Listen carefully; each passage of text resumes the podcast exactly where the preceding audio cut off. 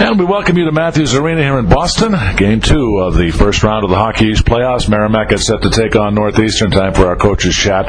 And we visit what we always do is uh, with Merrimack head coach Mark Dennehy. Mark, uh, Warriors get off on the right foot last night, three to two win in overtime. Uh, quite a game. I guess if you're going to score your first shorthanded goal of the season, uh, that might be the, the best time.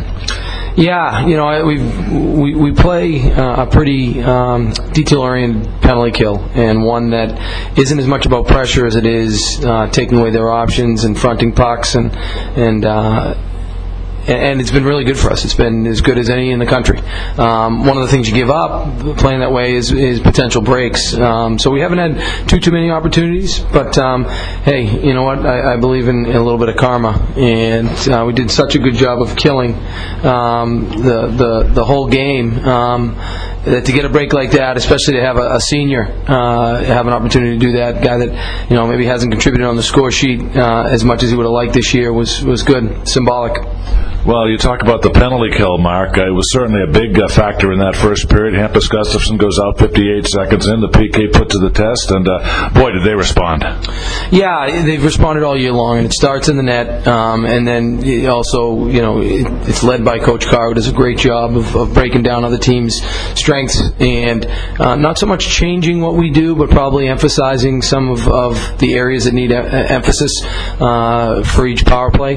But at the end of the day, it's the play players executing, and, and when you've got guys like Kyle Singleton and, and Clayton Jardine, Benny Ba, who does a great job, and then you know I, I kind of uh, uh, put some pressure on Coach Carr to really expand that group, and Jace Hennings come in and given us quality minutes. Vinny Scotty's been there, and uh, and even Brian Christie and, and Hampus are all killing too. So yeah, we're, we're able to go deeper, which uh, definitely helped us on a night like last night. Well, you talk about Kyle Singleton, Mark, and I know we've touched on him throughout the year, but kind of apropos that he gets the game winner. Nice to see him get re- rewarded on a play where Merrimack ultimately scores off the transition. Yeah, no, he, he's had some chances, and, and listen, he, he's embraced his role, uh, and kudos to our upperclassmen. You know, we've got some young players that maybe are put in some more uh, offensive-oriented roles, and, and um, but he's embraced it, uh, as have uh, some of his fellow classmates, and um, you know, he's used to blocking shots, but I'll tell you what, uh, from day one we recognized he could shoot the puck. When he hits the net and he gets it off, he's dangerous, and um, he, he really picked one last night.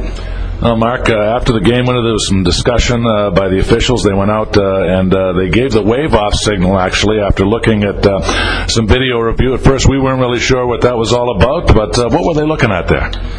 So there was a crossbar that was hit earlier in the in the um, penalty kill, and Kevin Shea waved it off, and off of that missed opportunity, we ended up getting a bounce and getting the break and scoring the goal. So they weren't reviewing our goal as much as they were reviewing to make sure that uh, I know Coach Madigan wanted to take a look at it, use his timeout, and. Um, so uh, they were looking at whether the, the initial shot from them yeah. went in. Uh, so it was a little bit confusing because they came out and waved the goal off. I think a lot of people thought they were waving our goal off when in fact uh, they were waving off uh, the crossbar down the other end. Well, Mark, we talked about uh, the neutral zone play and how effectively important controlling it would be to success. Uh, what were your thoughts on that? It looked like things were working out pretty well, really, for the first 40 minutes in that regard. Yeah, I think it was too. Um, you know, I, I, think it was a matter of hey, they ramped it up a little bit, and then you kill 20 minutes in penalties, and um, you got a short bench. You're gonna you're gonna have some some tired legs, and uh, I thought that's really what we had. Uh, it was just a little bit of exhaustion, and I thought at times we could have made some better decisions and maybe not got overplayed played. Um, so, um, you know, it's uh, that, that's. I thought we did a good job overall. Well, Mark, uh, we talked about some of the uh, uh, lineup uh, additions last night. Uh, one of them also was Collin Delia back. Nice to really fortify the goaltending uh, behind Raz Tirronen. Well, hey, listen, Joe Pantalone was ready to go. Trust me, he was chomping at the bit. not that he wanted any of our goaltenders to be out, but um, no, Collin. You know, when, when, Collin was called on, he did a real good job of, of, filling in. Ironically, it was against the same team that we're playing tonight. Um, you know, they do put a lot of traffic in front of the goaltenders, and and you know, in today's day and age, it's hard to score goals. A lot of guys going to the crease hard. You know, all you need to do is look at what happened down in Florida a couple days ago to realize that you really need to be deep in that position. So it is good to get Collin back.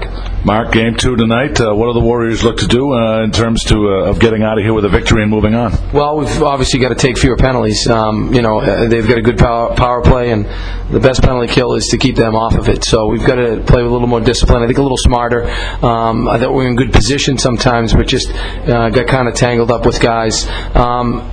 and, and even though I liked what we did uh, on the forecheck and on the breakout, I think we can still be better. Uh, those are two areas that I think we'll need to improve on tonight.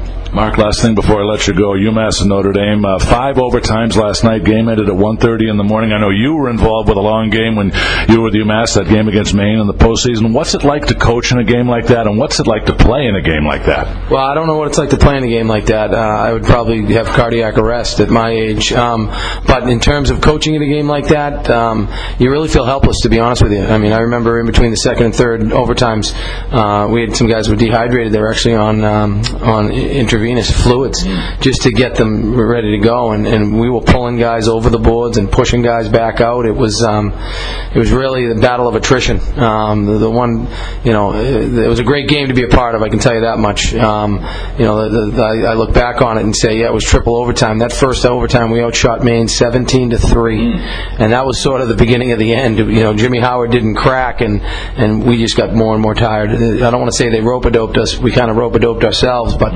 um, you know, you, you don't want to miss too many chances early because you might not get them again. Well, Mark, um, best of luck tonight. Warriors look to move on. Uh, there will be another game after this one, whether it be tomorrow or next week. But either way, uh, we'll talk to you soon. Thanks a lot, John. All right, he's Mark Dennehy, the head coach of the Merrimack Warriors. When Mike Macknick and I return, we'll have the Dunkin' Donuts starting lineups from Matthews Arena next. You're tuned in to Merrimack Warrior Playoff Hockey on the Merrimack Radio Broadcast Network.